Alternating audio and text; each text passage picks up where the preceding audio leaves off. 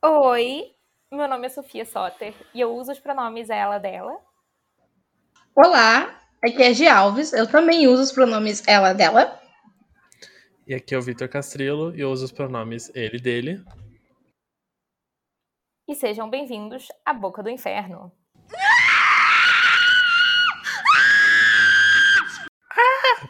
Boca do Inferno é nosso projeto de ver toda a série Buffy a Casa Vampiros de novo e ir registrando o que a gente acha nesse podcast, episódio a episódio. A gente tenta sempre se concentrar ao máximo no episódio da semana, mas é provável que tenha spoiler da série toda. Então, se você estiver só acompanhando com a gente, não tiver visto mais ainda e for muito sensível a spoilers, melhor evitar e ver mais antes de ouvir.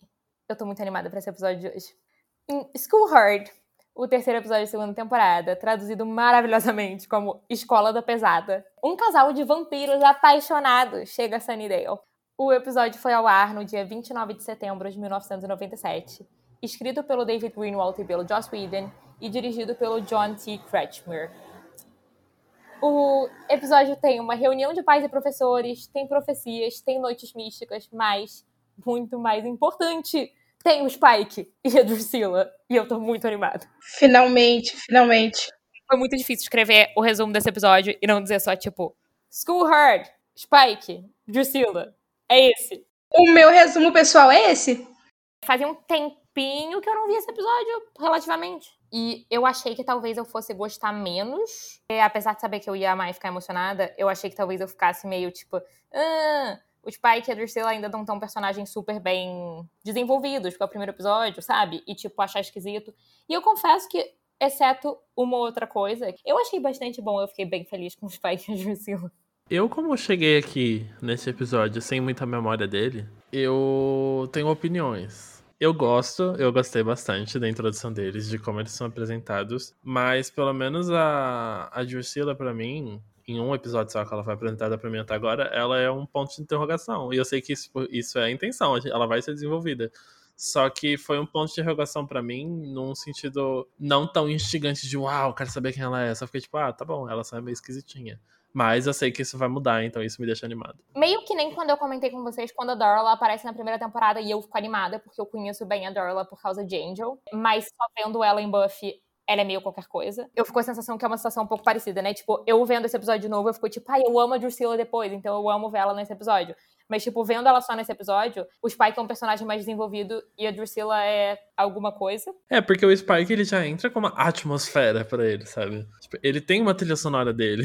e, a, e a Drusilla tá meio que na sombra da, da capa dele, né? Mas dá pra entender que o episódio quis dar esse foco para ele, e aí ele foi a dando a entrada dela ali. Tanto que quando ela aparece, é ele que dá a chamada dela no episódio. Então, dá pra perceber que ela vai ter um espaço maior. Ela vai, tipo, os dois vão, né? E, e ela, especialmente, comparativamente, vai ter em relação a como ela tá nesse episódio. Eu não me lembrava de absolutamente nada, gente. Foi como assistir pela primeira vez. Fiquei, uau, acontecia isso. Incrível. Teve pontos, assim, que eu fiquei meio, por quê? Mas quando não, né? Então tá tudo sob controle. Eu também tenho pontos um pouco porquê, mas vamos chegar neles, então começa com a Buffy e a Sheila, que é a aluna aleatória de Sunnydale que aparece nesse episódio. Sabe, sempre tem um. E nesse caso, é essa menina problema, que nem a Buffy. E elas estão as duas levando os porros do professor, que elas são rebeldes e perigosas. Eu acho engraçado isso, porque você olha pra Buffy e ela não parece rebelde e perigosa. Mas a menina, a Sheila, por outro lado, ela é, tipo, o próprio estereótipo de uma menina rebelde perigosa. Tipo, lápis de olho, roupa largada, cabelo bagunçado, olha para todo mundo, tipo, ah, eu fumo secretamente porque eu sou perigosa. O contraste é incrível. E aí, enfim, elas basicamente levam o esporro do diretor, tipo, vocês são muito perigosas e rebeldes. Esporro, como castigo, vocês têm que trabalhar na reunião de pais e professores. É isso, honestamente. O começo do episódio é isso. Elas levam esse esporro e aí a Buffy fala pra, pro Xander e pra Willow: Ah, que saco! Vamos ter que trabalhar na reunião de pais e professores. Bad vibes. E não tem nada muito mais interessante nessa cena, a não ser que o Xander tá usando uma camisa muito feia. Não que ele se vista bem normalmente, mas a camisa que ele está usando nessa cena é muito feia. Azul, com uma estampa completamente sem sentido e, obviamente, veste muito mal nele. Tem uma hora, sei lá, que a Buffy e a Willow se despedem e você ficou olhando só pro Xander e pra camisa feia dele. Eu fiquei tipo, cara, o que, que o Xander vestiu? Ah. Deixa eu. Tô puxando o rodo aqui. Eu não acho esse lookzinho tão feio. A camisa em si é horrorosa. Em comparação com a, a Willow do lado, que tá maravilhosa, de fato, muito esquisito. Mas eu não acho tão feio. E eu não acho que as roupas do Xander são sempre feias, não. O problema é que ele não veste. O problema é o Zender. Como é comum nos anos 90, todas as roupas parecem que foram feitas por uma pessoa três vezes o tamanho Essa dele. moda tá voltando, ó Deus. Deus me livre. Faz todos os homens adultos que usam roupas assim parecerem crianças.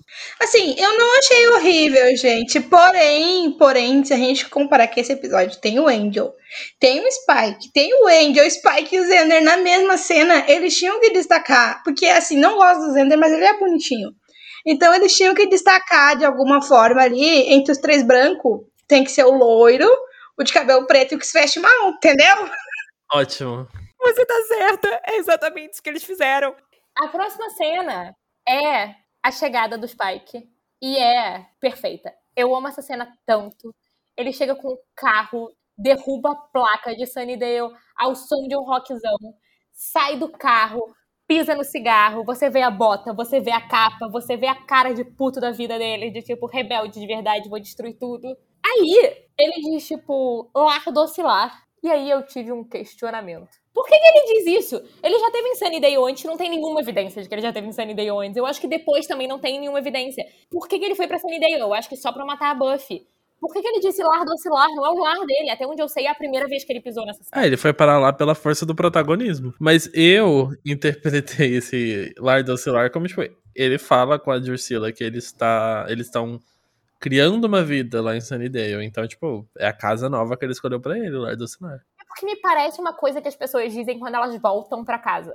Mas aí, conceitos de o que é casa quando você é um vampiro e você, teoricamente, não pode ter uma casa porque você precisa ser convidado pra entrar. O Spike depois, ele vai ter uma cripta muito bem aparelha- aparelhada. E, tipo, eu entendo se ele, toda vez que ele volta pra cripta, ele diz lar docilar. Porque parece o lar dele. Eu acho que, tipo, de fato é isso que vocês estão dizendo. É só que eu estranhei muito. Eu fiquei com a sensação de que não sabiam exatamente qual ia ser, tipo, a história dele. E aí deram essa margem pra ele ter uma história com o Sunnydale. Eu também, nas minhas anotações, eu fiquei, tipo, por que, que o Spike tá em Sunnydale mesmo? Mas ele, de fato, explica depois, tipo, oi, eu vim aqui matar a caçadora.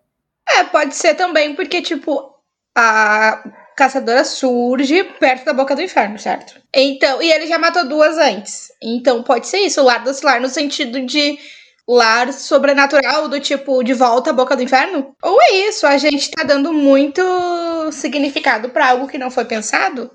Grandes chances. Eu, eu acho que essa é a possibilidade mais real. Ah, sempre é, né? Por isso que a gente tem esse lindo podcast. Aí tem a abertura, aí a gente volta pra continuar apresentando a gente aos pais. Tá lá a criança Messias. Chata do caralho. O Spike também acha ele um chato do caralho, mata ele no fim. Tá lá a criança chata do caralho e os vampiros da criança chata do caralho falando, tipo, ah, blá blá blá blá blá, blá vamos matar a caçadora, eu sou um vampiro poderoso, eu tive quando Jesus foi crucificado. Eu genuinamente gosto muito, muito, muito dessa apresentação do Spike com os vampiros, porque já estabelece super a vibe do personagem dele. É muito bem feita, tanto de escrita quanto de atuação quanto de tudo, de tipo visual e tudo. Ele já chega deixando claro que tipo, ele é muito diferente desses outros vampiros, tipo, ele não é tão apegado às vibes rituais. A parada dele é, tipo, curtir ser um vampiro, que é uma coisa que os vampiros frequentemente esquecem, né? Tipo, eles ficam lá fazer um ritual, rá. e o Spike tá tipo, foda-se, é, eu só quero matar gente e ser feliz. Mas aí ele chega, zoa o vampiro, diz, tipo, honestamente, todo vampiro diz que tava lá quando Jesus foi crucificado, eu duvido muito. E aí ele começa a contar, tipo, ah, teria sido que nem Woodstock. Falando nisso, eu tive um Woodstock, eu comi uma galera lá, fiquei doidaço, foi divertido. Os vampiros ficam, tipo, o que, que você tá fazendo aqui? Quem é você? Aí ele mete um socão no vampiro e diz, tipo, olha, é o seguinte, eu vim aqui com um propósito, matar essa caçadora. Soube que tem uma caçadora, gosto muito de caçadoras. Matei duas já, e aí vim matar mais uma. E aí, tipo, o tempo todo você vê também que ele é muito egocêntrico de um jeito divertido, que ele fica, tipo, não que eu queira me gabar, hahaha, claro que eu quero me gabar, eu sou perfeito, eu matei duas caçadoras. Alguém aqui matou caçadoras? Não, né? Eu vou matar a caçadora pra você. É isso aí. Nessa hora, eu anotei que nessa cena ele chama alguém de tipo Nancy Boy, que é tipo gíria homofóbica. E eu só fiquei tipo, por que que insistem em botar o Spike pra falar coisas homofóbicas? Sendo que. Ele não é hétero. Não faz sentido. Ouvintes que pensaram, como assim o Spike não é hétero? Vão ouvir nosso episódio que a gente fala sobre isso com o Luiz. É um episódio muito bom. E não é tipo headcanon nosso, o Spike não é hétero. E aí, de vez em quando, botam ele pra fazer uma piadinha homofóbica. Que isso? Just we. Ai, ai. É por isso. Só toda vez me, me perturba porque me tira, tipo, do personagem. É diferente quando o Xander faz, porque isso funciona para ele, mesmo que a gente tenha conversado sobre a possibilidade do Xander não ser hétero, como a gente também já conversou outras vezes, toda a questão do Xander é masculinidade. E é nitidamente textual, que, tipo, quando ele faz esse tipo de comentário, é um desconforto que ele tem com isso e tal. E o Spike faz muito casualmente, que fica parecendo que é só um jeito do texto dizer ah, ele é maneiro, ele fala coisas homofóbicas. E você fica tipo, não, isso não faz sentido. Nenhum. Mas aí aparece a Drusilla, que eu amo. O Spike, ele tá todo, tipo, de vermelho e preto, jaqueta de couro, bota e tal. E a Drusilla tá, tipo, com uma longa camisola branca, mocinha lânguida, tipo, visualmente, eles são muito bons de dupla. Sei lá, eles são, tipo, um casal que você veria, tipo, numa balada gótica, mas de um jeito bom. tá bom. de um jeito bom, é importante. Sei lá, ela tem, tipo, esse cabelo preto todo penteado, um vestidão, tipo, camisola branca e a maquiagem carregada, e ele, tipo, cabelo de punk louro desbotado penteado para trás, o jaquetona de couro e bota grandona. Eu queria acrescentar sobre o, a aparência do Spike, que um tempo atrás estava no Twitter, e aí tinha um momento falando sobre o retorno do loiro pivete. E assim, achei incrível, porque o loiro pivete era uma foto de uma pessoa de costas, e assim, só a cabeça da pessoa de costas e poderia ser Spike, gente. Eu acabei de, tipo, dar RT num tweet do Boca do Inferno com a foto do Spike. Um amigo meu acabou de responder. Eu achei que fosse o Belo. Ótimo, é o loiro Belo. Não, mas aí eu acho que ele deu uma pequena ofendida, né? Mas ok. Mas eu entendo, faz sentido, é o mesmo cabelo. Faz total sentido. Mas é que o Spike ele é gringo, e aí ele não entende, tipo, a conotação brasileira do cabelo dele, sabe? Ah, voltando, coisa perfeita dele sendo um casal perfeito, que é que o Spike esse tempo todo, ele tá com cara de vampiro, que é uma coisa como a gente vê, tipo, em geral, os vampiros não ficam necessariamente o tempo todo fazendo aquela cara, mas ele tá, tipo, o tempo todo fazendo aquela cara. Até que a Drusilla aparece, e ele imediatamente vira e diz, tipo, Drew, e a cara dele volta a ser a cara humana. Sim, sim, sim, sim, sim, que ódio! Eu amo o amor desses dois vampiros profundamente. Eu acho muito engraçado que ele chama os outros vampiros de enrugados. É ótimo. Enquanto ele tá com a cara enrugada também, né? Pois é, mas tipo, ele não respeita os outros vampiros, entendeu? Porque ele é diferente. E ele é diferente por vários motivos. E um deles é que ele ama demais essa vampira doida. Essa interação deles, assim, tudo em minha vida. É, é, perfeito, porque ela chega, ela, ele fica tipo, Drew, você não devia estar tá aqui, eu te pedi pra esperar, você tá fraca. E aí ela fala várias coisas sem sentido, porque é o que a Drew faz. E aí ela diz que tá com frio. E, tipo, ele imediatamente, tipo, tira a própria jaqueta e bota nela e fica, tipo, e agora? Você tá bem? Você tá quentinha? Eu amo, porque, tipo, ele se gabando para todos os outros vampiros. Ra, eu mato caçadoras. E aí, tipo, chega a namorada dele, mulher dele, sei lá, a vampira lá dele. E ele fica, tipo, ah, meu amor, você tá bem? Você precisa de alguma coisa? Góticos de balada também são românticos. Como vocês sabem, vocês dois que me conhecem, não é que eu sou muito dada a coisas românticas, assim, tipo, coisas tradicionalmente românticas, eu não sou muito dada. Mas o romance que é a próxima cena, que é quando o Drusilla chega bem perto dele, segura o rosto dele, enfia a unha na bochecha dele, rasga um pedaço, lambe. Aí eu penso, uau, romance. Sim. Sim. Aí eu pensei, isso é amor. Ele visivelmente não acha ruim, ele inclusive acha ótimo. E eles estão fazendo isso na frente de vários vampiros que não conhecem eles. E, tipo, super juntinhos. E ela faz que vai beijar ele, ele segura o rosto dela. E aí o Spike só, tipo, diz pros vampiros, tipo, então, a gente vai se mudar pra cá, tá? Eu vou matar a caçadora e a gente vai ficar morando aqui, tá? Agora a gente manda nesse pedaço, essa casa é nossa. E é muito bom porque a Drew fica tipo, ai, por favor, mata mesmo a caçadora, ela é horrível. E o Spike fica tipo, meu amor, é óbvio que eu vou matar, vai ser uma delícia. E ela fica tipo, uau, muito obrigada, eu te amo. E eles estão o tempo todo é, querendo se pegar tanto. E, tipo, no meio desses vampiros que devem estar todos, tipo, cara, o que, acontecer? Eu! Eu ia falar disso, tipo, as pessoas em volta só assim, ah, e aí? Que desconfortável. Sabe quando você tá no metrô e tem um casal se pegando no banco do lado? É isso. É isso! Tipo, os outros vampiros estavam lá de boa e aí, de repente entra esse casal que fica tipo. Tem uma criança! Tem uma criança. Ele só chega, tipo, a gente vai matar a caçadora, mandar em todos vocês e se comer agora. Se vocês não quiserem ver, vocês vão embora. tipo, essa energia totalmente. Sabe o meme? Entra na minha casa e como o cu de toda a minha família. É isso que os Meu Deus, é isso. ok. Entraram na casa e disseram: agora é nossa, a gente vai comer o cu de quem quiser, senão vocês vazem. E, tipo, não como uma ameaça exatamente, como, tipo, uma oferta, entendeu? É isso que eles estão fazendo. A gente veio aqui matar gente, transar muito, beber o sangue uns dos outros. Ainda sobre os dois, tem algo que eu notei nessa cena. Quando ela pede pro Spike matar a caçadora, ela tem um momento meio que ela para, ela faz uma expressão muito confusa. E ela diz que ela não consegue ver a caçadora porque tá tudo escuro. E aí já traz essa energia, assim, de que ela não só é meio, assim, das ideias, mas que tem algo aí, além do fato dela ser uma vampira.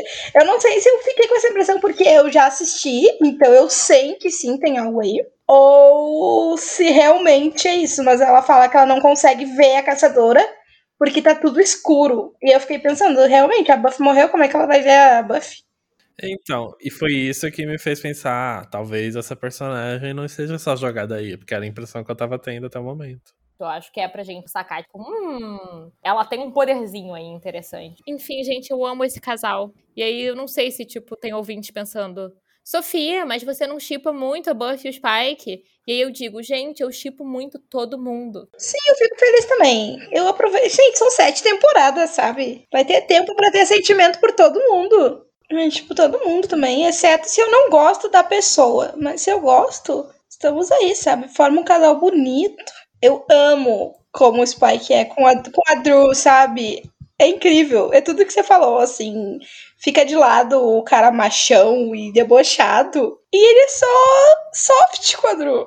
Sabe? Sem, sem condições, sem condições. Isso também já estabelece muito o personagem dele, porque isso é muito a vibe dele, né? Mesmo depois, a parada dele é que ele é muito apaixonado, às vezes de jeitos absurdos, mas é uma característica do personagem, né? Tipo, ele é esse cara que chega todo fanfarrão, metido a besta, mas também vem uma mulher bonita que ele gosta e ele fica tipo, eu faria tudo por você. E como sabemos, o Spike canonicamente adora apanhar de uma mulher bonita, então, então eu me identifico às vezes com o quanto ele gosta de apanhar de mulher bonita. Continuando, a Buffy e a Joyce tendo uma conversa sincera, que a Buffy tá nervosa, tipo, da Joyce ir na reunião de pais e professores, porque sabe que os professores vão dizer que ela tá indo mal e que o diretor especialmente vai xingá-la horrores. A Joyce fica tipo, ah, filha, mas eu, eu quero que você fique bem na escola, tal. E aí elas têm uma conversa que eu achei boa, que é a Joyce meio dizendo, olha, eu sei que tem coisas mais importantes na vida do que a escola, mas para mim é muito importante que você fique bem. Tipo, a gente já teve problemas e tipo, e eu quero que você fique bem estável nessa escola.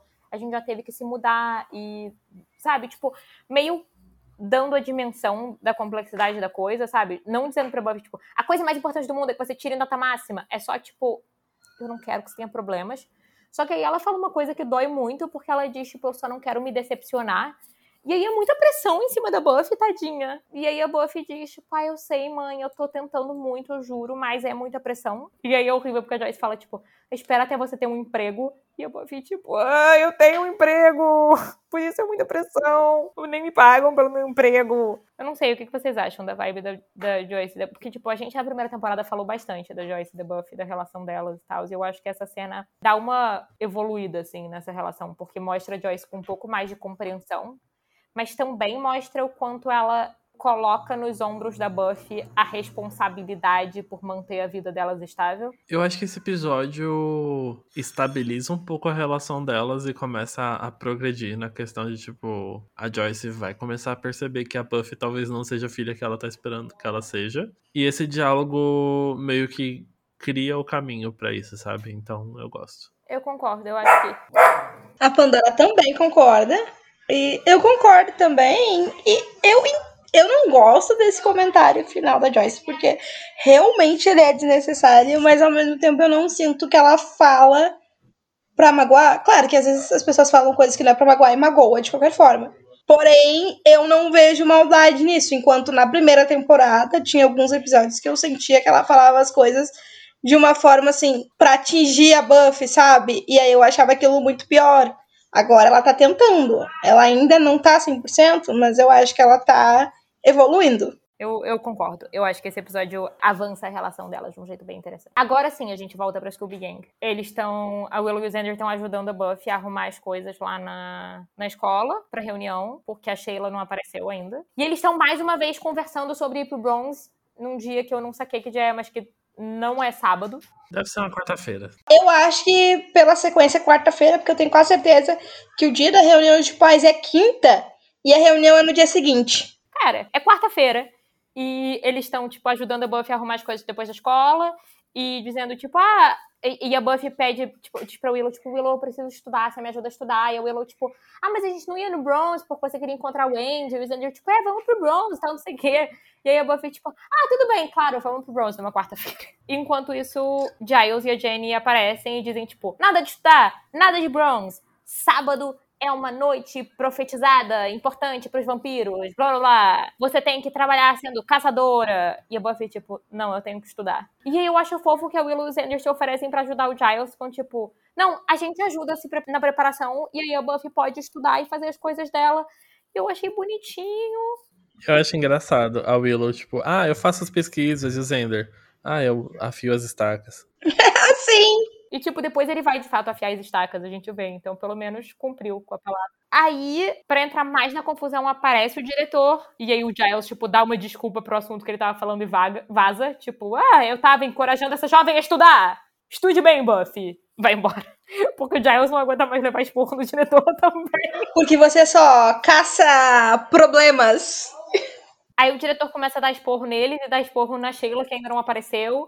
E eu também devo dizer que eu acho fofo, porque eles, tipo, tentam dar uma desculpa pra Sheila, que, tipo, nem é amiga deles especialmente, mas eles têm solidariedade. Eles entendem, né, o que é você faltar aula e tal. É, não pra sair pra fumar com os amigos, mas.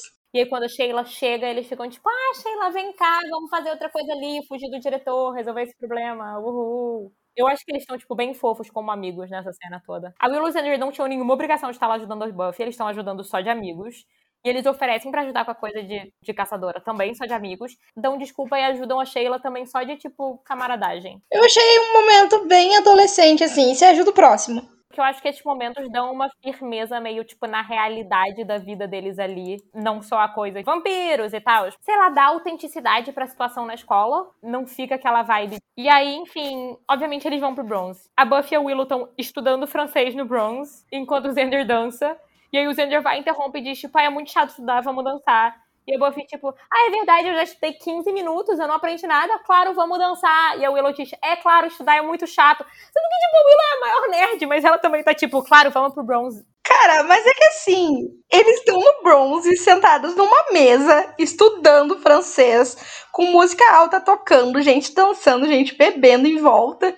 Isso é a definição de buff. Por mais que pareça fora do personagem, é extremamente dentro do personagem. Não, eu não acho nem fora do personagem. Eu só acho hilário, porque não tem sentido nenhum. Não faz, né? Não, não, é muito ridículo. E eu realmente gosto que essa coisa do Brown, tipo, eles teoricamente são os nerds, os Andrew e a Buffy são maus alunos, mas que não tem outros amigos. Mas a Willow é, tipo, nerd de ser, tipo, muito boa aluna. E mesmo assim ela fica, tipo, não, Buff, nada de estudar, vamos pro Bronze. Ok, já estudou o suficiente, vamos dançar. tipo, até os nerds dessa escola não dão a mínima pra escola. Esse é o nível de Sunnydale. Mas aí, o Spike aparece e eu quero começar a postular minha teoria. Que é o seguinte, esta cena é a primeira cena em que o Spike vê a Buffy. Teoricamente, ele tá lá pra, tipo, hum, vamos ver essa caçadora que eu vou matar. Mas ele chega pelas sombras, começa a tocar uma música meio misteriosa, mas, tipo, meio sedutora. E ele fica só, tipo, observando ela. E minha teoria, que eu não pronunciei ainda, mas que vocês já sabem, é que eu sou contra amor à primeira vista, exceto no caso único específico de que o Spike olha pra Buffy e se apaixona por ela. Porque toda cena parece que ele tá apaixonado por ela. Apaixonado do jeito Spike dele. A paixão do Spike é meio eu estou profundamente obcecada por você e quero te pegar e também te matar e talvez que a gente mate outras pessoas juntos. Por favor, me bata. Mas isso é amor pro Spike, como a gente já determinou, entendeu? E assim, como ele não pode dizer, por favor, me bata, porque eles já recém se viram, o que que ele faz? Ele faz ela bater em outra pessoa pra ele assistir. Isso! E é totalmente uma coisa. Uau, eu quero ver essa caçadora gata dançando. Hum, eu quero agora ver ela ba- batendo alguém na minha frente. Tipo, não tem nenhum propósito pra isso. Além de, tipo, o flerte. Ele, tipo, dá o golpe mais engraçado pra alguém matar alguém. Que é que ele diz, tipo, ele chega perto e fala bem alto: Uau! Um cara foi mordido lá em cima. Sim, uma. E não é mentira! O cara que mordeu ele foi embora. Assim, o que eu sei é que eu amo demais essa cena. Toda a construção dela. Enfim, ele dá esse golpe, né? E aí a Buffy sai, acha um vampiro, bate num vampiro, o Xander ajuda dando uma estaca pra ela. E o Spike tava, tipo, só observando. E aí ele dá parabéns, bate palmas e chama ela de Love. Quando ele elogia. O que, que é isso, entendeu? Você acabou de ver essa mulher pela primeira vez. Você quer matar ela. O que, que você está fazendo? É, mas assim, né? Bárbara Moraes tem uma teoria pra livros que ela já falou que, tipo, cenas de luta e cenas de sexo elas têm a mesma função narrativa. Então, se a gente transpor isso pra TV, ele querer matar ela, dá na mesma. Então essa cena configura voyeurismo? Sim, na minha opinião, sim. Ele gosta de apanhar, mas eles ainda não se conhecem. Então, sabe, ele coloca outra pessoa e fica assistindo. Incrível. Exatamente essa vibe. Ele diz, tipo, ah, parabéns, amor. E aí ela fica, tipo, quem é você? E aí ele, todo, sei lá, né? Escola Angel de fazer declarações crípticas pra menina que você tá afim. Você vai descobrir. Sim, você vai descobrir no sábado. E ele dá data, sim. É, é, é, é uma coisa meio meia-noite de conta, sabe? É muito aleatório.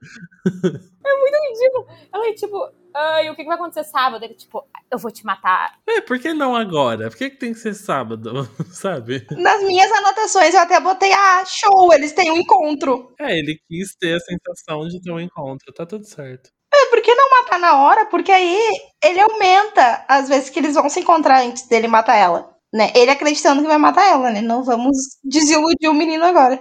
E ele quer criar atenção, a expectativa, entendeu? Tipo, marcar um encontro tem esse poder. Vamos lá, agora tá todo mundo ansiando por sábado. Sim, tem toda uma preparação, sabe?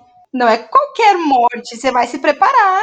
E aí, como a gente sabe, na verdade, ele vai surpreender ela no dia seguinte. Mas também com, com capricho. Aí o Spike manda essa pra Buffy, vaza, encontra a Sheila, que tá saindo da Night. E eu não sei se ela tá saindo da Night no Bronze ou em outro lugar. Tipo, existe outra Night em Sunnydale? Não, ponto. Não, é o bronze. É só porque a cena corta de um jeito que, tipo, não para, sabe, não parece contínuo. E aí eu fiquei, tipo, isso pode ser outra balada? Não, não pode ser outra balada. Só existe o Bronze em Sunnydale. E aí também, tipo, ele dá um flerte nela muito bom e ela, como é um lixo, imediatamente cai. Tipo, ela tá saindo da balada com, tipo, dois caras. Os caras somem e o Spike aparece. E ela fica, tipo, o que que aconteceu? E ele diz, tipo, ah, eles ficaram com sono, vazaram, mas eu tô aqui. E ela, tipo, quem é você? E ele, tipo, quem você quer que eu seja? Uau! Um método de flerte muito reconhecido em DLC. Sim, sim, Método Ryan Atwood de flerte. é isso. Ótima definição. Funciona, honestamente. Eu devo dizer que é horrível, é muito cafona, é muito cafajeste. Mas se feito com a entonação correta, eu acho convincente. A próxima cena é na biblioteca. A Buffy contou pra eles, tipo, que o Spike apareceu e se apresentou. E foi bizarro. E o Giles tá tipo, Spike é um nome estranho pra um vampiro. É um nome anticlimático, se você parar pra pensar. Mas aí eu gosto que o Angel aparece e fala, tipo, Spike, Spike é um vampiro horrível. Ele ama matar, ele mata todo mundo, ele é horrível, não chegue perto dele. E não explica de forma alguma como ele sabe disso. Ah, E nem como ele apareceu. Ele faz o Mestre dos Magos. A Buffy resmunga. É, porque a Boy fica tipo, eu achei que você ia pra balada ontem. E ele, tipo, ah, mas é que você disse que só talvez fosse, aí eu achei que você não ia, e aí eu não fui. E ela, tipo, não, eu falei que talvez fosse pra, tipo, dar um charminho, mas era porque eu ia, porque você disse que você ia. É assim que se flerta. E ele, tipo, ah, eu não tenho muita prática. Ah. Eu amo a Willow nessa cena porque ela vai contando que se ele saiu com duas pessoas por ano, então já saiu com 400 pessoas antes da Buffy. Eu amo a matemática. Só que, tipo, a gente sabe que ele não fez isso. Ele não saiu com, tipo, ninguém. Isso é na própria noite, né? Depois do Bronze. Tipo, eles vão para a escola e entram na biblioteca. É, é incrível, essa escola não tem segurança nenhuma. E mesmo assim, ainda tem um diretor maluco que quer cobrar alguma coisa da Buffy. Eu não tento mais entender. O Giles, o que tava lá, eles ligaram pra casa dele, tipo, não tem celular. Eles ligaram do Bronze, eles foram pra escola e entraram onde não tinha ninguém e ligaram, ou o Giles tava, tipo, na biblioteca, por isso eles foram. Sabe, não tem. Enfim, a logística não funciona. Não funciona, não faz sentido. O, o Giles tem uma casa, quem sabe? A casa dele é a biblioteca da escola, ué. No futuro, ele vai ter uma loja, mas daí não vai existir mais a biblioteca. Não, ok, ele tem uma casa, a gente vai ver a casa dele no, no episódio dessa temporada. Mas por enquanto, talvez ele vá na biblioteca, honestamente. Até onde a gente sabe, ele pode comprar essa casa só mais pra frente. Enfim, então eles têm essa conversa na biblioteca e aí o Angel, como o Vitor disse, dá uma de mestre dos magos, fala coisas misteriosas e vaza. Mais uma vez ele só some. É incrível, piscou, o Angel não tá lá. Eu não ia ter paciência, gente, sinceramente, que pra ficar nesses flertezinhos com o Angel. Porque, sinceramente, ele fala, ele só fala frase de efeito. Não tem uma conversa normal com o cara. Vocês já notaram? Mas eu acho que a Buffy gosta de mistério. É, mas sei lá, pergunta. Ah, bom, eu ia fazer outra coisa idiota que eu ia dizer. Pergunta a comida favorita. Não dá. Mas sei lá. O que, que você gosta de ler? Ai, alguma coisa do tipo, sabe? Não. Não sabe nada. Eu tô feliz demais que a gente chegou nesse episódio, porque agora é só Spike, Spike, Spike, Spike, Spike, eu tô muito feliz. Enfim, falando nisso, a próxima cena é o Spike e a Drew. A Drew tá, tipo, conversando com a coleção de bonecas assustadoras dela. E o Spike fica tipo, ah, meu amor, não esquece de jantar. E aí ele entrega a Sheila pra ela. Não esquece de jantar, tá? Você tem que comer bastante para ficar fortinho. É mais ou menos isso essa cena, né? Não tem muito mais nada de importante que acontece. A gente só percebe que ela é meio resistente a se alimentar. E eu gosto muito da vibe, tipo, meu amor, se alimenta direitinho, olha aqui uma humana. Você nem precisou sair, eu trouxe de bandeja, jantar na cama para você. Sabe, saudável, vitamina, sabe, proteína, tudo que você precisa. É nessa cena que a gente fica meio que tem algo que eles comentam que ela tá fraquinha desde Praga, e aí fica aquela coisa meio. Ué, o que rolou?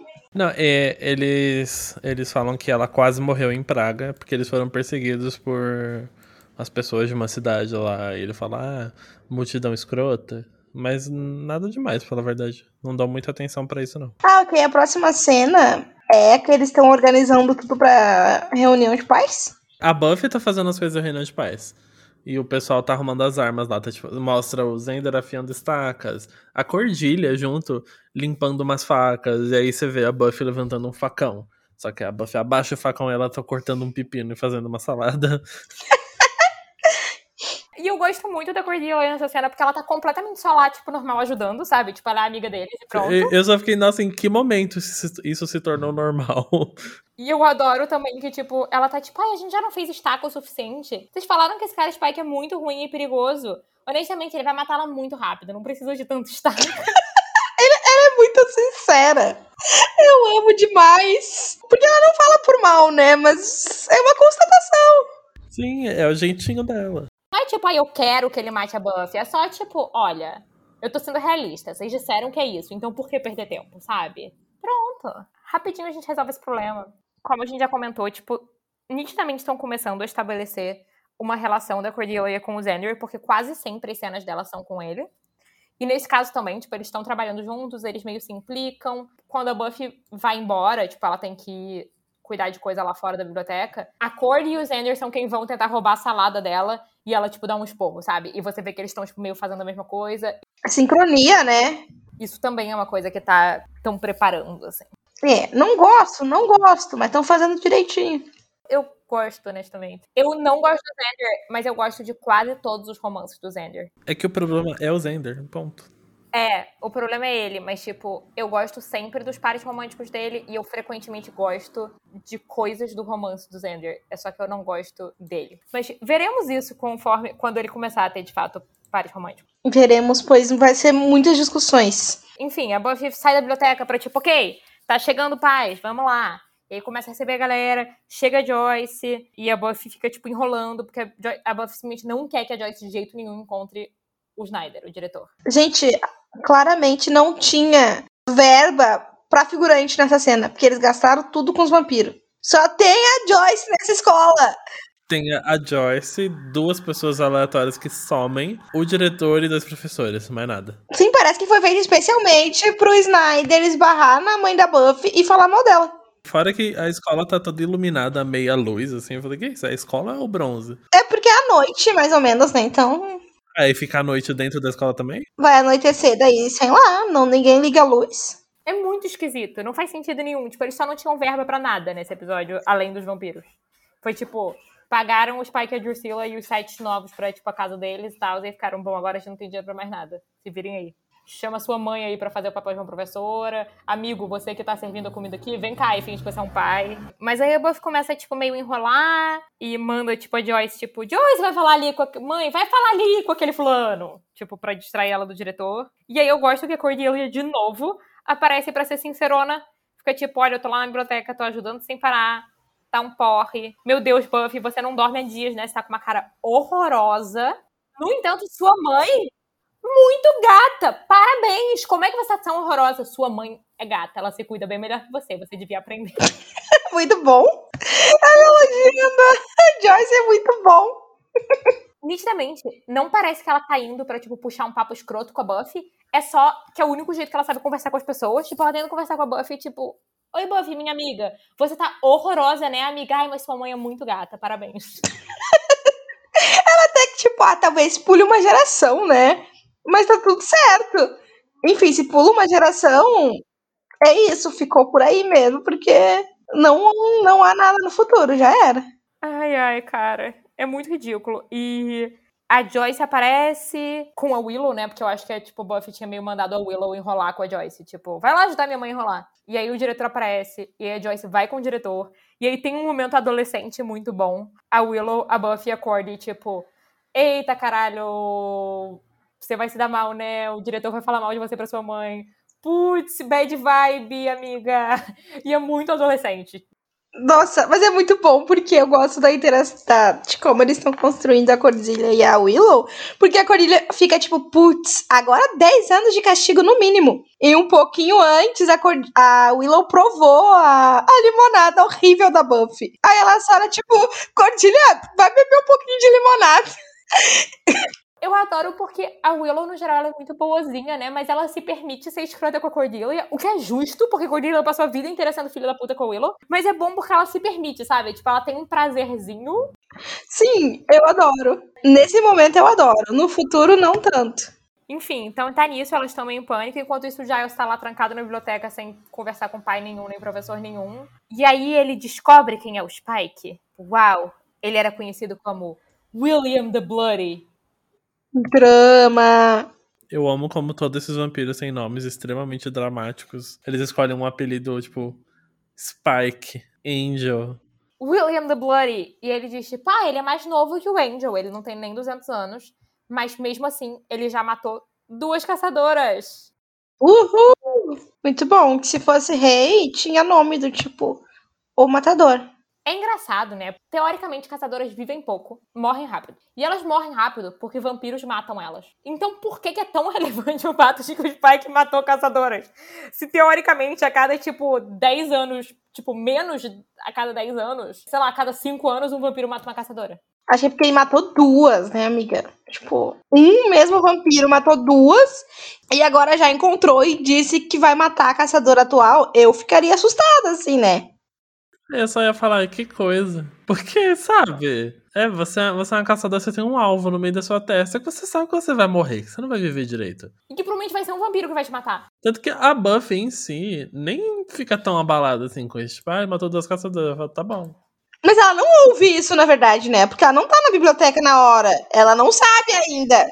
Mas a informação chega nela. Ela fica meio balançada, só que mesmo assim, logo em seguida ela dá meio que jump e vai, sabe? Ah, é que ela já morreu antes, né? Então ela já também. Ah, já morri, já voltei. É, ela deve estar pensando, ah, já fui, eu volto. Pra mim, pelo menos, tá estabelecido que o Giles, ele também é novo. Então, assim, como a Buffy é uma caçadora relativamente recente, ele também é como o guardião. Então, talvez por isso que pra ele pese tanto, porque, tipo, é como você tá num trabalho novo e aí te dão uma função que você fica puta merda. Como é que eu vou fazer isso? Enquanto pra outra pessoa que estaria há 10 anos, ela fica, caralho, mano, é só mandar dois e-mails. Eu acho que é, é tipo assim, sabe? Tipo, meu Deus, eu tenho que mandar esse e-mail pro chefe. E é tipo, caralho, manda a porra do e-mail de uma vez.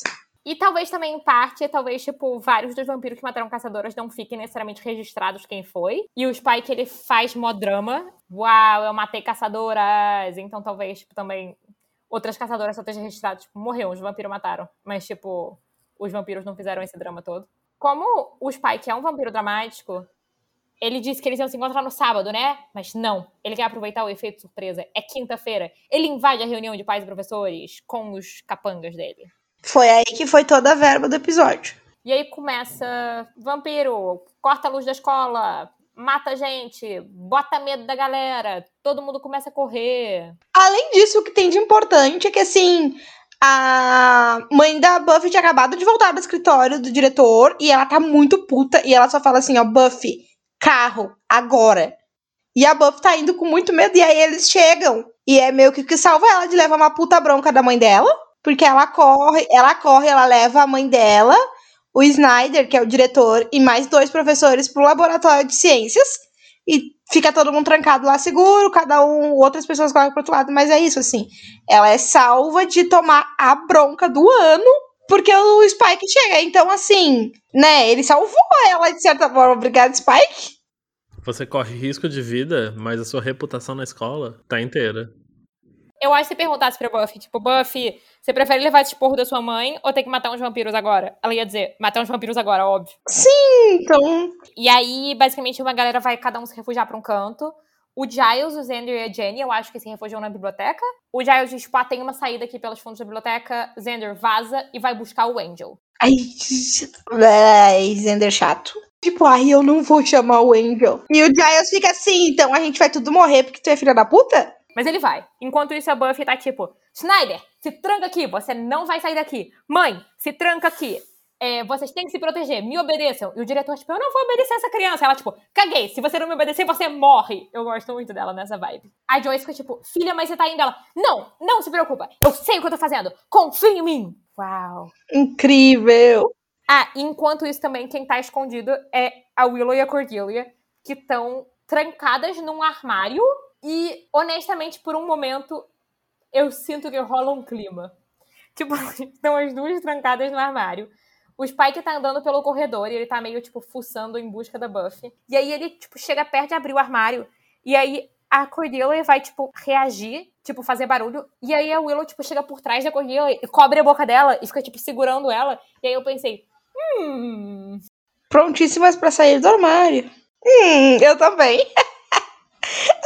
Bom, eu amo elas. Só que o Spike ouve que, tipo, a Buffy tá andando pelo teto, tipo, pelo, pelo duto de ventilação no teto. E ele fica tipo, uh, Slayer, vamos lá, vamos lutar, eu vim aqui te ver. Não se atrase para o nosso date. Eu sei que eu cheguei dois dias adiantado, mas por favor apareça. Mas aí, primeiro, ela só, tipo, aparece na biblioteca. Ah, e é bom porque ela aparece na biblioteca e o Giles estava, tipo, dizendo pra Jenny: Eu vou sair, eu vou lutar, eu não importa que vai morrer, eu sou responsável pela Buffy. É lutinha agora, né? Lutinha, uhul, lutinha. Todo mundo por aí. A Buffy e a Joyce tem, tipo, uma conversa que a Buffy insiste de novo, tipo, confia em mim! O Snyder começa a reclamar que tá ouvindo uma adolescente e a mãe dela fica puta. Vai ouvir adolescente sim, você não viu que ela subiu, pulou pro teto? Você não vai ouvir adolescente? E fica putão, você quer sair, você sai. É legal que ela fala basicamente: o adolescente tá fazendo mais que você, cala sua boca. E, tipo, um dos professores tentou sair pela janela. E morreu. E aí a, a Joyce tá putaça. Você vai ouvir a adolescente que sim, filha da puta. Aparece a aluna da pesada, a Sheila. E a Buffy, tipo, Sheila, se esconde! Tem gente querendo matar a gente. Só que a Sheila, obviamente, é um vampiro também, a gente sabe, porque a gente viu a Drusilla comendo ela antes. Quem não vira vampiro, né? Se não morreu, virou vampiro, é óbvio. Logo também a Buffy vê que a Sheila é vampira, porque não vê o reflexo dela. A Buffy vai, ataca a Sheila. Vem outro vampiro, a Buffy mata o outro vampiro, a Sheila foge. Enquanto isso, a Buffy manda a Joyce e mais uma galera fugir. E eles saem correndo e tem vampiro lá e eles nem se tocam, francamente. Ok que eles estão, tipo, fugindo pela vida deles, sabe? Tipo, se eles não fugirem, eles morrem. Não, fugir tudo bem. É que no próximo episódio vai estar tá tudo bem, nada, nada acontece feijoada, né? Ah, claro, sempre, né? É assim que funciona Sunnydale, cara, honestamente. E aí agora, tem uma cena muito boa. Que é que o Angel chega e o Spike vê ele. Meu Deus, essa cena é incrível. Cara, eu tava de novo, minhas anotações são todas exclamações e meu casal, de novo, que nem eu tava com o Spike e, e com a Ju. Porque o Spike fica tipo, Angelas, quanto tempo você tá por aqui, que saudade, cara! E o Angel, tipo, porra, que saudade! E aí, tipo, eles se abraçam e, tipo, poxa, que saudade, amigo! E o tempo todo o Angel tá, tipo, segurando o Xander pelo pescoço, é tipo. O Spike tendo, tipo, mó papo, e os Xander só, tipo, pendurado, segurado, meio esganado. Eles, tipo, se abraçam e se cumprimentam, e, tipo, pô, cara, quanto tempo! E aí o, o Spike, tipo, porra, você tá aqui sobrevivendo à caçadora. E aí o Angel, tipo, ah, é, eu enganei ela, eu paguei de bonzinho. Eu sei que essa cena é feita pra gente ficar na dúvida se é verdade ou se ele tá dando um golpe. Mas como a gente obviamente sabe que ele tá dando um golpe, é só muito bom de ver. Nossa, assim é muito engraçado. Nossa, e o Angel tá fazendo uma cara tão estranha. Sim, ele é um ator ruim. Mas eu fico tipo assim. Que ele sabe, mesmo sendo bonzinho, porque a gente sabe que ele é bonzinho ainda, mas ele sabe exatamente o que vai atingir emocionalmente a Buffy, e a gente vê nessa mentira dele, que ele falando, ah, eu só contei uma historinha de vampiro torturado e ela caiu. E assim, é mentira? É mentira, mas é verdade também. Ele sabe que é isso que funcionaria e que é isso que faria mal a ela. E ele sabe também por isso que é nisso que o Spike acreditaria, né? Sim. Então, é bom o argumento, assim. E aí o Spike fica tipo, ah, caralho, essa galera viu entrevista com um vampiro demais, né? Tipo, entrevista com um vampiro demais. Não acredito que as meninas caem nessa merda. E eu amo. E aí o Angel fica tipo, pô, cara, vamos então, já que a gente tá se encontrando, vamos comer aqui esse humano, toma aqui, bebe um sangue. Toma um gole. Cara, é muito bom, eu amo essa cena. E aí o Spike fica tipo, pô, Angel, tá bom, mas cara, me diz aí, você não matou a caçadora por quê, cara? Tipo, sabe, na época que a gente se conhecia, tal, não sei o que, eu sei que eu que matei caçadoras, não você, mas. E aí o Angel fica tipo, ah, eu não quero, não sei o que, vamos só beber aqui eu, eu fiquei meio ressabiado, porque ela matou o mestre, eu achei melhor não me meter, só deixar ela enrolada lá e tal. E o Spike diz, tipo, bom, tudo bem, então vamos beber o sangue desse garoto aqui e aí depois ir matar ela juntos. E o Ginger, tipo, claro, amigo! E aí eles se abaixam pra, tipo, beber o sangue do, do Xander. E aí o Spike dá um socão no Angel. Perfeito! Toda, toda a progressão dessa, dessa cena é tão aleatória, mas eu, mas eu adoro, é, é ótimo. É muito absurda, mas eu adoro. E aí o Spike fica tipo, você mente mal demais, seu imbecil. É muito bom. E o Zender só olhando lá pra cima, né? Porque esse tempo todo ele tá lá. Gente, percebi que eu acho que a gente não trouxe uma informação importante do início do encontro deles, que é importante pro resto da série. Que é a primeira coisa que o Spike, quando vê o Angel, ele diz: Pô, cara, e aí, meu criador, como é que você tá? E aí você fica. Ok, o Angel fez todo aquele discursinho antes de que a ele é ruim, não sei o quê. Ele criou a praga. Sim, ele teve de quem, de quem puxar. E aí, porque ele fala, e aí você fica tipo, ah, é aí que vocês se conhecem, é? Pois é. E aí, nessa hora agora que ele dá esse, tipo, você mente mal pra caralho. Como é que você ousa me trair desse jeito? Tá aí, tipo, amiguinho da caçadora. Você me trocou pela Buffy. Como você ousa? Você era meu mentor. Você que me guiou. Eu aprendi tudo com você. A gente é melhor amigo, cara. Nós éramos namorados. Só faltou isso. Se você me largou por essa loura aleatória. O Angel, tipo, pessoas mudam. E o Spike, tipo, pessoas sim, mas a gente não. A gente não é pessoa, uhul, na cara dele. Nessa cena também o Spike, de novo, ele usa uma expressão racista que, tipo, não faz sentido pra gente, mas que em inglês é racista. Uh! Ah, incrível. E muito gratuitamente. Tipo, é só é uma expressão racista para tipo traidor. Diferente dele sendo homofóbico, tipo, não é colocado, nitidamente não é colocado ele sabendo que é racista. É só tipo só dia a dia. Incrível. É só gratuito. Aí a Buffy chega. Uhul. E aí é muito bom. Toda a discussão ela e o Spike, tipo, brigando, flertando, é sempre perfeito. Eu amo muito. É impecável toda vez. Me deixa tão feliz. Eu quero que eles façam isso sempre. Porque ela chega, tipo. A gente precisa mesmo de arma, cara. E ele, tipo, ah, eu gosto, eu me sinto bem másculo. Só que de um jeito menos, tipo. Menos, tipo, de fato machão possível. Só, tipo. Hahaha, eu tô falando isso mais de brincadeira, você tá, já olhou para mim, todo mundo me quer. Sim, ele dá uma passada na mão, no corpo, assim. É ridículo. Ridículo. Obviamente não é sincero, sabe? Tipo, não é tipo, ah, eu preciso de armas pra me sentir mágico. Ela é só tipo, hum, eu acho sexy armas, eu quero te matar. Você já viu como eu sou gato? É, perfeito. Ai, eu amo tanto ele, que ódio. Eu também. E aí eles ficam nessa, ele fica tipo, mas não precisa não. E aí ele fica tipo, ai, Buffy, você sabia que a última caçadora que eu matei, ela implorou, você também vai implorar pra mim. E você fica tipo, caralho, essas pessoas estão transando ou estão brigando? Eu não sei. O fato de que eu acho isso difícil de discernir é porque eu vi Buffy cedo demais, e talvez não seja assim que as pessoas transam. É de se pensar. Questões. Mas, para mim, isso parece flerte. Toda a construção, todos os diálogos é aquilo, sabe? Frases que você poderia usar flerte chamando alguém para matar ou para transar, porque sabe? E o que acontece? Uma coisa que eu quero entrar num nível meio, tipo, análise mais profunda. É comum que esse tipo de coisa, tipo, que em briga, tipo, vilões falem coisas de cunho sexual parecendo que é uma ameaça de violência sexual. No entanto, nenhuma das conversas do Spike com a Buffy, a sensação é essa. Tipo, parece que o flerte, a intenção é a briga em si. Eu não sei explicar isso, mas, tipo, ela retruca. Nunca parece que ele tá, tipo, hahaha, fazendo insinuações que, na verdade, significa que se você deixar eu vou te estuprar. É só, tipo, eu gosto muito de brigar e eu quero que essa briga seja muito prazerosa para nós dois. Sim, eu entendo isso também, dessa forma. E que para ele é só esporte, na verdade, porque é a maneira como ele fala, basicamente, com todo mundo.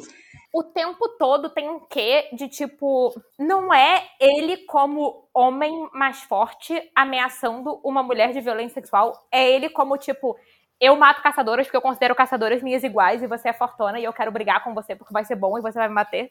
Sim, tipo, ele não quer matar por matar. Ele quer brigar. Ele quer dar soco, ele quer levar soco, ele quer brigar. E com alguém que ele respeita, porque a gente sabe que, tipo, ele não respeita os outros vampiros, né?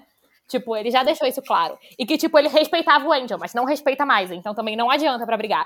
E que quem ele respeita é só a caçadora. Então, tipo, ele quer brigar com alguém que ele respeita. E é isso que ele tá fazendo. É tipo, ele tá, tipo, Buffy, por favor, se importe comigo, por favor, me respeite também. Eu acho que vai ser tão gostoso se a gente brigar. Porque pra ele é diversão. E tanto ele não quer matar a Buffy que ele vai desistir rapidamente daqui a segundos. Sim. Eles começam a brigar e tal. Ele, ele fala, tipo, não, tudo bem, Buffy, não se preocupa, não vai doer. E ela diz, tipo, não, vai que vai doer pra caralho. Gente, tudo isso aí eu fiquei só, uau, uau. É incrível. E aí eles brigam e a briga é boa. E aí a gente vê que a Joyce, tipo, meio se recusou a fugir. Então, tipo, o Spike tá meio por cima da Buffy, tipo, sabe, ganhando a vantagem. E aí, de repente, ele leva uma porrada na cabeça. E a Joyce dizendo, tipo, sai da minha filha, seu filho da puta. Ninguém mexe com a minha menininha. E aí, como a gente vê que o Spike queria brigar com alguém que ele respeita e não matar ninguém, ele, tipo, olha pra Joyce, olha pra Buffy e vaza. Tipo, ele podia perfeitamente matar a Joyce. Ah, mas olha, a briga tem regras. Apareceu a mãe da minha namorada e, tipo, interrompeu o nosso rolê. Eu vou vazar, isso é meio constrangedor. Se vira aí, leva a bronca da sua mãe sozinha, amiga. Eu não quero estar metido nisso, não. e, tipo, é isso, assim. Ele fica, tipo, bom, perdeu a graça agora. É, agora, a outra coisa, além da coisa homofóbica e da coisa racista, que eu acho nada a ver nesse momento, é que ele diz, tipo, ai, mulheres, quando ele vai embora, que não faz sentido nenhum. Não faz sentido nenhum. Tipo, ele nunca mais volta a fazer esse tipo de conteúdo, de, de comentário. É ridículo. E é muito incongruente com a forma como ele é com mulheres nesse episódio até agora. Ele é um assassino escrotão, não sei o quê. Mas, tipo, ele de jeito nenhum parece alguém que diz, tipo, ai, mulheres é, ao contrário, a gente já tá muito estabelecido que ele gosta de mulheres e que elas batam nele, inclusive, e enchem o saco e falem muita coisa sem sentido. Tipo, é exatamente o que ele gosta. É só nada a ver. Mas ele vaza. Eu adoro que ele vaza. Tipo, ele diz, tipo, vamos lá, galera. Vamos vazar. Perdeu a graça a brincadeira. E ele vai. Incrível. E aí, lá fora, tem uma cena que eu acho boa porque ela começa a estabelecer complexidade de Sunnydale, que a gente tava zoando, né? Tipo, é, no dia seguinte nada aconteceu, né? Sunnydale, hahaha. Porém. É que chega a polícia e a polícia, o policial tá conversando com o diretor. E aí a gente saca que a galera de Sunnydale tem gente que sabe o que tá rolando e que tá acobertando e fazendo todo mundo acreditar, ah, nada aconteceu, ha, ha, ha, ha. Eles não dizem, tipo, ah, foi vampiro, mas eles dizem, tipo, ah, não sei o que, sobrou, tem uma pessoa morta, sei lá, duas pessoas feridas, quebraram as coisas na escola, e aí, tipo, ah, tudo bem, que desculpa a gente dá, vou precisar dar uma desculpa. Ah, diz que foi uma gangue drogada. Ah, tá bom, tranquilo. E aí você fica. Hum. Não, e aí você sabe, então você sabe que o Snyder, o diretor, sabe da Buffy. Ele é só o quê? Filho da puta. Sabe? Porque se ele sabe que algo aconteceu, ele sabe que tem alguém. Então ele certamente sabe que esse alguém é a Buffy. Tipo, que vai estar tá lutando, sabe? Ele fica fudendo ela porque ele quer. Que ódio, eu preferi o outro lá que foi comido pela Siena. Mas o Snyder é escroto, eu concordo. E aí a gente só vê meio, tipo, todo mundo indo embora, tipo, o Giles e a Jenny de mãos dadas, o Angel e o Xander brigando, que é o Xander, tipo, você ia deixar o Spike me morder? E o Angel, tipo, sim, óbvio. Ai, ai, era o meu sonho, na verdade, que acabasse, esse, que acabasse com o Zender aí. O Spike já vai fazer tanta merda ao longo da temporada, gente. Matar o Zender seria um favor. Tem a Joyce e a Buffy também. E aí eu gosto muito porque a Joyce fica tipo: olha, o diretor falou um monte de merda, mas ele obviamente é um imbecil do caralho. E você é corajosa e ótima, e tipo, não vou ouvir nada do que aquele homem escroto falou. Ou seja, a Buffy foi salva. Eu gosto muito desse diálogo. Eu gosto muito desse momento. Porque a Joyce claramente percebeu que tem algo a mais no que a filha dela faz. Só que ela também percebe que a filha dela talvez não possa falar sobre isso, porque esse diálogo deixa um, um subtom, assim, de algo que não está sendo dito. E a Buffy até percebe que ela dá um sorrisinho no final que é tipo, ok, talvez ela tenha entendido essa parte. E é aquilo que você falou bem no começo, né? A Joyce entende que a filha dela não é a filha que ela esperava ou imaginava, mas também entende que tem valor na filha dela, mesmo não, mesmo não batendo com a expectativa que ela tinha. E é um passo muito importante, né, pra relação delas. Tipo, muito fundamental. Considerando como estava sendo retratada na primeira temporada para agora, é um grande avanço. E é um avanço que faz sentido. E eu gosto bastante dele. Faz super, e eu acho que o episódio convence nesse avanço. Não parece abrupto. Não é jogado. Não, parece ter, tipo, o peso devido e justificado, assim. Era fácil pra série manter a Joyce numa posição sempre de, tipo, antagônica, sempre tipo a mãe que atrapalha. E eu gosto que eles tenham decidido que não, que eles querem evoluir a relação da Joyce e da Buffy. Eles querem que a Joyce seja uma personagem e que a dinâmica delas possa ir mudando e se transformando e melhorando e sendo trabalhada. E aí as últimas restantes são a Willow e a Cordelia, que nunca saíram do armário. E a Cordelia tá rezando e eu acho engraçado que o Willow tá só esperando a Cordelia rezar. Eu, eu fico triste por ela, tipo, poxa, gente, só bota o olhinho assim pra fora, vocês vão ver que passou, gente. Pois é, cara, elas não estavam escutando. Eu não sei se fui eu que interpretei demais, mas para mim passou uma ideia de que a Willow tava ali zoando a Cordelia. De que ela notou o silêncio, mas que ela ficou e deixou a Cordelia rezando só pela zoeira. Tanto que ela meio que tá rindo enquanto a Cordelia promete que não vai irritar ninguém, exceto quando ela tiver de TPM. E ainda a Willow acrescenta. Ah, e pede uma aspirina também. E aí a, a Cordelia acrescenta: ah, me dê paz, paciência, mãe de uma aspirina. Eu acho que foi muito zoeira da parte da Willow mesmo, que ela percebeu e ficou tipo: não, vou ficar aqui mais um pouco. Eu acho possível até, vou dizer. Não acho impossível. E aí tem, de fato, a última cena, que é o Spike e a Drusilla, lá no novo Covil Fábrica. E eles estão se consolando ai, meu amor, você não matou a caçadora, mas você vai conseguir. E os pais que tipo, ai, meu amor, e você vai ficar forte, a gente vai conseguir, vai ser ótimo. Foi doido, porque o que que acontece? Essa caçadora, ela tem amigos e família, e eu nunca vi uma coisa dessas antes. Atrapalhou, entendeu? Mas vai dar certo, agora eu já sei. A gente vai ficar bem. Aí eles se consolam. Basicamente, aparece tá lá o Messias e os pais que acham o Messias um porre e matam o Messias. É ótimo, porque esse Messias ele promete tanto. E ele não faz nada. E ele morre de um jeito tão peba. Bom, mas é bom, ele mata o Messias e fica tipo, bom, ok, agora essa casa é nossa, essa cidade é nossa, Drew vai ser ótimo. Eu não sei se, tipo, eles escreveram ele originalmente na primeira temporada achando que iam fazer alguma coisa com ele e depois ficaram tipo, caralho, é uma criança chata, foda-se, vamos matar logo de uma vez. Eu acho que um dos motivos que eu li é porque, tipo, ele é um vampiro e vampiro não envelhece. Mas por se tratar de uma criança e com o passar do tempo, a criança estava envelhecendo. E aí fudiu o lore do negócio. Ah, mas podiam ter feito essa temporada ter algum drama girando em torno disso que fizesse sentido, sabe? Foi só preguiçoso mesmo. Talvez tivessem pensado em realmente fazer algo grandioso com ele eh, no final da primeira temporada, porque fica meio que aberto de que vai ter algo grande que vai acontecer lá. Só que aí chegou, sei lá, na, na sala de roteiro do, para começar a, escrever, a, produzir a segunda temporada, eles perceberam que não iam conseguir fazer isso e mataram ele do jeito mais ridículo possível, porque o vilão da temporada já estava começando a ser instaurado. É, faz muito sentido. Quem precisa de Messias, sabe? Criança chata. Fazia porra nenhuma. Quer matar a caçadora, vai tu e mata então. Você não é especialzão? Fica mandando os outros. Diz minha, minha mãe sempre diz: quem manda melhor faz. Categorias, então.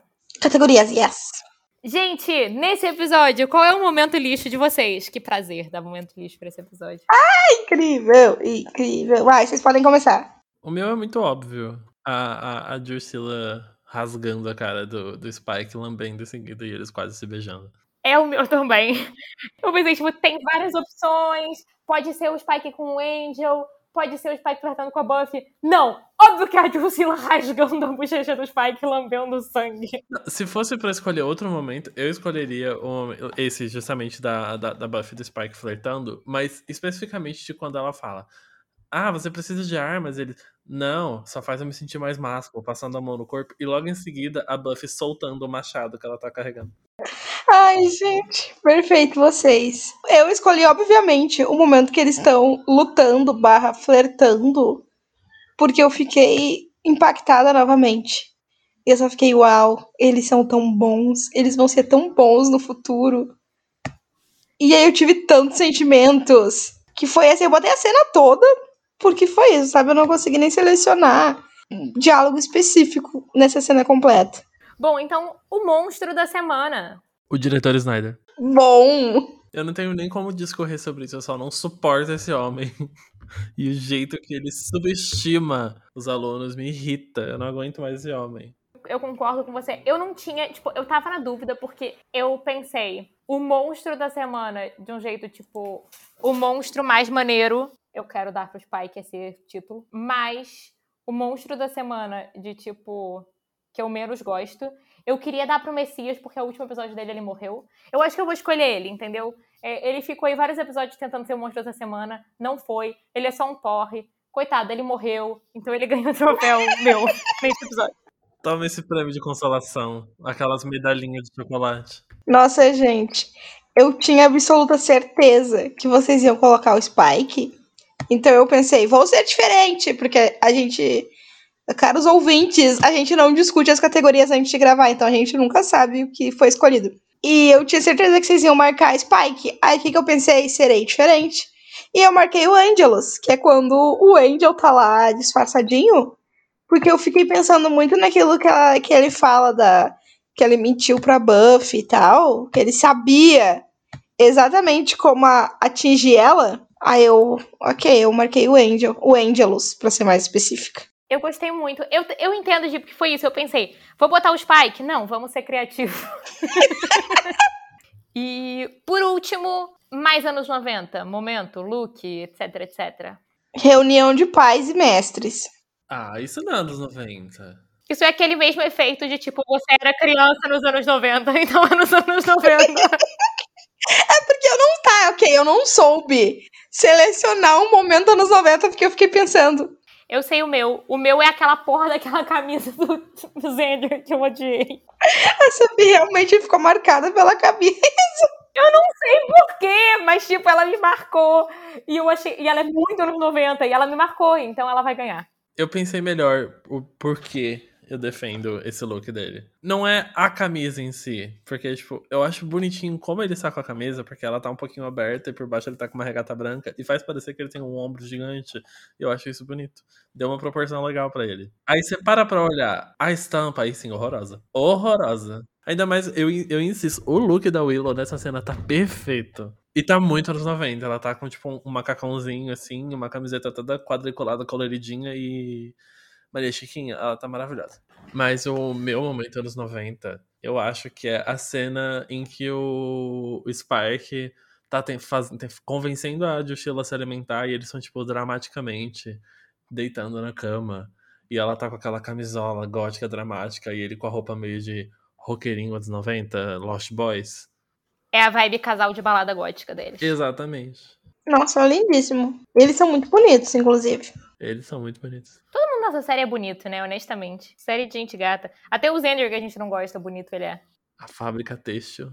Sim, é isso que eu acho que eu fico revoltada. E esse foi o nosso episódio de hoje. Passamos bastante pano, sofremos por casais que ainda vão ser desenvolvidos. Você pode falar com a gente sobre passar pano também, ou sofrer por casais que vão ser desenvolvidos com o Loiro Pivete nas nossas redes sociais, que são arroba BocaInfernoCast no Twitter e no Instagram. E a mim vocês podem encontrar no Twitter e no Instagram como arroba Vito Castrilo, Vito sem o R, Castrilo com dois L's. E vocês, gente? Então, gente, valeu por terem ouvido. Espero que vocês tenham uh, aproveitado a energia caótica e estejam preparados, porque da agora é só ladeira abaixo. E se vocês quiserem falar especificamente comigo, vocês me encontram no Twitter como Quase Escritora e no Instagram como no perfil Quase Leitura. E tô sempre por lá e amo falar sobre Buffy e passar panos. Se você for julgar, por favor, não. Mas se você quiser passar pano junto comigo, estou aberta a amizades sinceras. Gente, eu amei gravar esse episódio. Pessoal que não gosta do Angel, uma hora isso acaba. Pessoal que não gosta do Spike, eu sinto muito. Talvez vocês não devam ouvir esse, esse podcast. É, porque é assim, agora é ladeira abaixo, de fato. Bom, tendo dito isso, me procurem rede, nas redes sociais para falar bem de lixo em Sofia Soter no Twitter e sofiasoter.com, meu site. E até semana que vem. Tchau!